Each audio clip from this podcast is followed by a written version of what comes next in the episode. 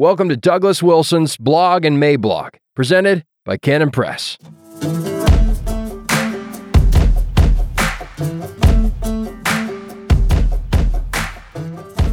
The First Casualty of War, Monday, March 7th, 2022. Introduction. The sentiment has been expressed in various ways, from Aeschylus to Winston Churchill, and I'm referring to the very pointed sentiment that the first casualty of war is the truth. That said, I really like the way Samuel Johnson expressed it. Quote, among the calamities of war may be jointly numbered the diminution of the love of truth by the falsehoods which interest dictates and credulity encourages. Samuel Johnson, The Idler.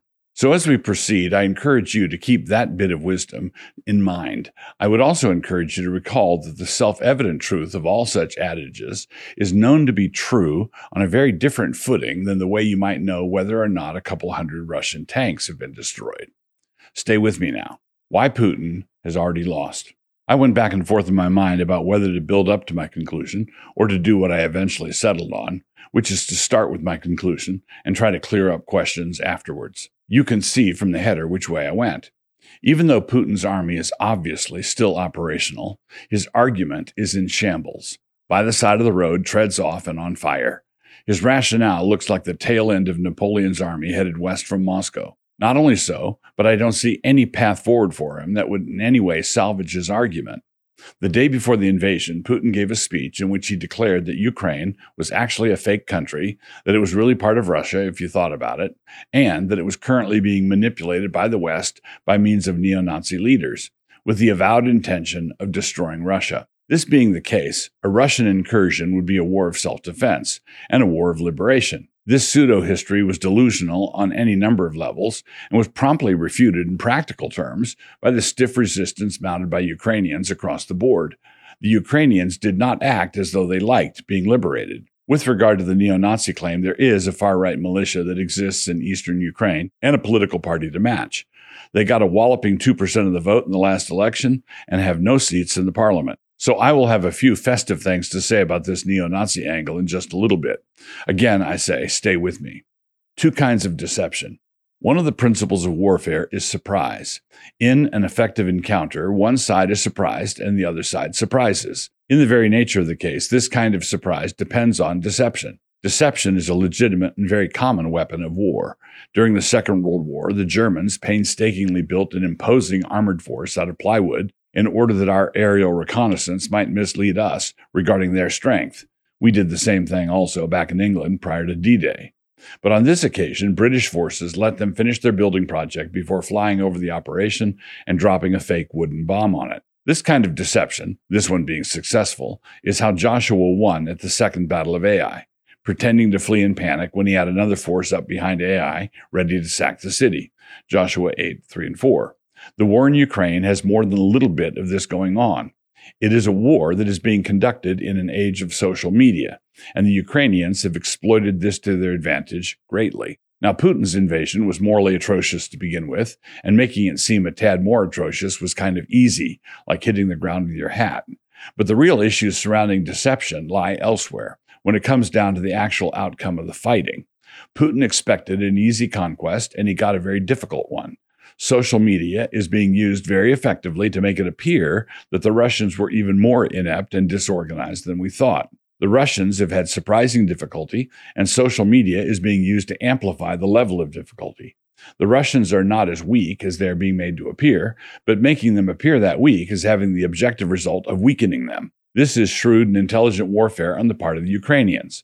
But at the same time, anybody who actually swallows a story that has a Ukrainian grandmother capturing six tanks, to make one up, is someone who probably shouldn't be allowed to discuss international affairs without being accompanied by a trained service animal. Nevertheless, it is undeniable that this war has been a disaster for Putin. He did not accomplish his military objectives within the time frame that he needed to.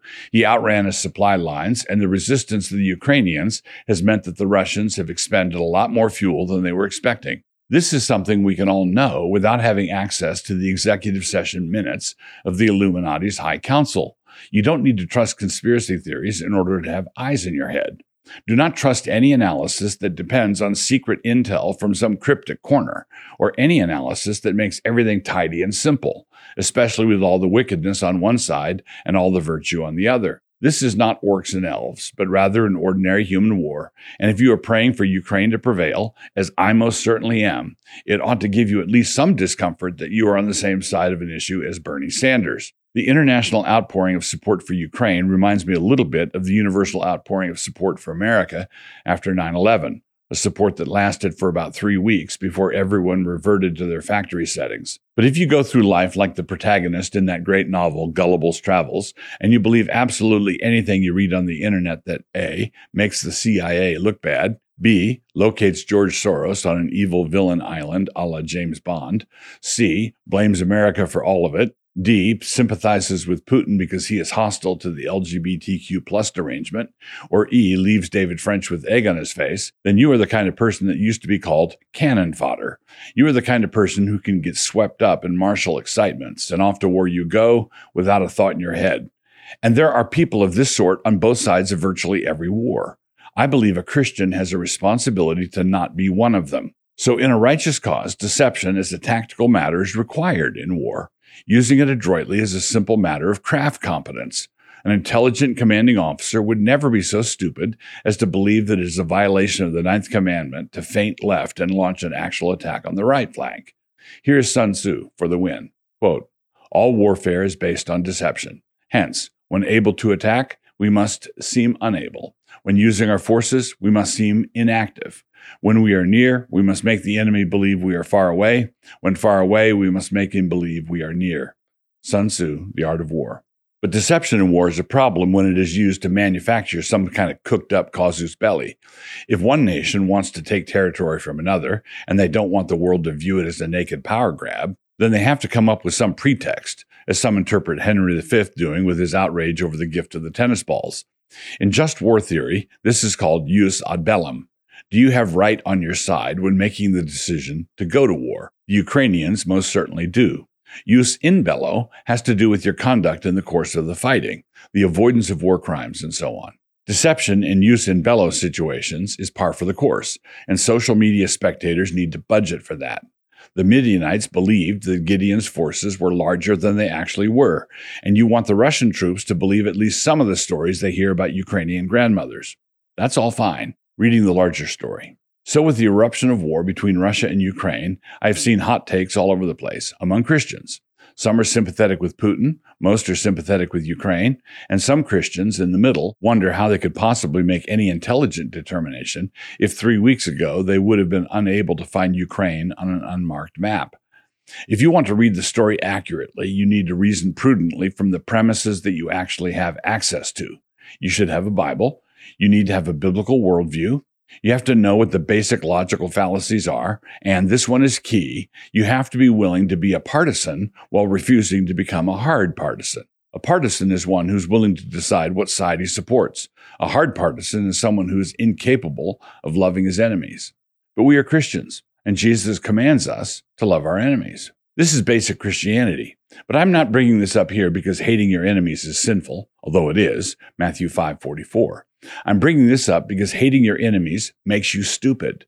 I can pretty much guarantee that if you go into a war filled with hatred, you will be one of the participants who does not know what is happening. Here's an example for you. The Ghost of Kiev was a Ukrainian pilot who purportedly shot down six Russian planes in the early hours of the war. This was not a story that could be verified and was almost certainly a manufactured morale booster. But the fact remains that the morale was in fact boosted, and the Russians do not yet have uncontested air superiority and have not yet captured Kiev. So there's that ghost pilot or no ghost pilot. This means that a premise that we do have access to is the fact that the Russians do not yet have a puppet government set up in Kiev with some Slavic stooge with Brezhnev eyebrows waving at all of us from some balcony. Lovers of Ukraine who simply buy this story, or any others like it, are being too gullible.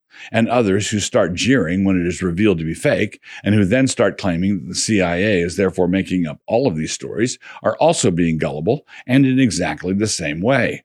Blind partisan hatred always makes you stupid. For an example of the kind of zoom out reasoning that I am commending, Jonah Goldberg makes a number of trenchant points about the Monroe Doctrine here. He recognizes logical contradictions when he sees them and mildly points out that the Monroe Doctrine cannot be unparalleled perfidy when America does it and understandable realpolitik when Putin does it. Jonah is simply reasoning from premises he has access to. He's not analyzing the war, but rather analyzing people talking about America and Putin in contradictory ways, and he simply quotes them. Thus far, I am entirely with him. At the same time, Jonah does miss a few key things. In objecting to the facile way in which haters of the West have, for decades now, tended to flatten the differences between the free West and the autocratic bad guys, Jonah says that, quote, NATO is a voluntary organization that requires its members to be democracies, close quote. This might come as something of a shock to dissidents and jailed journalists in Turkey, a NATO member, as Peter Hitchens has pointed out. It is hard to gin up outrage over Putin when we have Erdogan, a Putin like character, sitting in on our meetings, kind of like giving Bill Ferny a seat at the Council of Elrond. The other thing that Jonah misses is the depth and extent of the psychic damage done to the rank and file citizens of the West, think Canadian truckers, due to the behavior of our ruling elites over the last couple of years. We have been told lie after lie after lie for 24 months running, and the faction controlling our White House and both houses of Congress would be happy to call someone a neo Nazi for making a meme that maintained little boys can't become little girls. This, incidentally, is the same structure as Jonah's argument about the Monroe Doctrine. You cannot tag Putin as a deranged lunatic for coming up with Ukrainian neo Nazis out of thin air without simultaneously recognizing that our political establishment, our media, our entire educational system, our entertainment industry, and our military top brass are all under the sway of such dangerous lunatics. What does it take to get tagged as a fascist, a white supremacist, or a misogynist these days? In career ending ways in the free world. Anybody remember what Trudeau said about the white supremacists in the trucks who came to visit him? When Solzhenitsyn told us to live not by lies, he was referring to any lies, not just to Putin's lies. And our establishment lies just as egregiously and in very similar ways. In other words, when William F. Buckley first formulated his very fine argument against framing a moral equivalence between the free world and the commies, that was a time when commies were not openly running our public life here in the West the way they are now doing. The objection used to have a lot more force, in other words. And I think that Jonah is being a tad nostalgic for an America that is lay gone, as the French put it. The moral superiority of the West has been tarnished, shall we say, by millions dead through abortion, by the demented ruling of Obergefell, the stage four mammon worship among our ruling elites, the big tech disdain shown for free expression, and so on, down the street and around the corner. The only thing remaining to be done is for Caligula to make his horse a senator and for David French to argue that genuine conservatism ought to be good with it. The people in charge of our public life, in other words, seem hell bent on demonizing the human and humanizing the demonic. Some of us in the evangelical world have noticed this macabre shift, and we've gotten to high levels of outrage, such that 10% of our evangelical conservatives are even willing to say something about it publicly. But incidentally, if you reacted with angst over the fact that I praised Goldberg, even partially, rather than answering a solid point about the Monroe Doctrine, then you were part of the problem. Eric Hoffer once wrote an insightful book called The True Believer. There's a certain kind of personality that simply wants to know what direction to march, what flag to fly, and where to point their rifles. They have not thought through the issues, in other words. They prefer yelling to debating. But don't mistake me. There comes a time when you do have to march in a certain direction and fly a particular flag and point your rifle in a specific direction. But you don't have to lose your mind to do it. You don't have to hate. You don't have to see red. A couple of zoom out questions. If the West's constant and unrelenting goal has been to destroy Russia's economy, why haven't we done it yet? We have had many opportunities. If this is all part of a grand Russophobe conspiracy, then why didn't we deal with them when they invaded Georgia or annexed Crimea? Why, if there's a constant deep state animus against Russia, did Obama cancel the missiles we had promised to Poland? Why did Obama refuse to sell Javelin missiles to Ukraine? And why did Trump reverse that? If Obama's policy had been sustained, Russia would be having a much easier time of it now. Why are we continuing to buy 600K barrels of oil a day from Russia instead of drilling and keystone pipelining here? In other words, if we were actually traveling down a hardline Russophobe road, we would be there by now. Has anybody noticed that right when the Democrats needed the COVID issue gone for the midterms, we find ourselves with a war in Europe? I'm asserting nothing here apart from the reasonableness of asking questions. The Democrats did not just need the masks and lockdowns gone from our lives, but needed the electorate to forget all about them. It would be insane conspiracy thought to assume that Putin and the Democrats are in cahoots on something like this, with Putin offering to immolate himself so the Democrats might do a little better in the midterms. But it would also be moronic to assume that our progressives, who are dedicated to Rahm Emanuel's dictum that you should never let a crisis go to waste, are about to let this crisis go to waste. Look at the big picture. What you can do. There are hundreds of thousands of refugees as a result of this war, up to a million, and we obviously can't help them all but we can help some and should do what we can. Nancy and I have been to Ukraine before, and we have good friends in Hungary, Poland, and Ukraine, saints who are deeply involved in ministering to the hurting, and all while going through their own trials. We have a number of our churches there in Eastern Europe, in the Huss Presbytery of the CREC, and I can vouch for the invaluable work they are doing, ministry with real integrity. Please consider giving to their efforts here. Our friend Attila in Hungary has helped numerous refugees already, and these are folks that he has received into his home. These good people are Ukrainians from Ivano Frankivsk, now in Diósd, Hungary. These photos were sent to me by our friend Bubu, a Polish pastor and the presiding minister of Huss Presbytery. These are the kinds of folks that your gift will help. Please consider it, and thank you. Before I go, I want to let you know about my page on Canon Plus. That's where you can find all of my audiobooks, sermons, as well as seasons one through three of Man Rampant. Just click the bottom link and have a look around.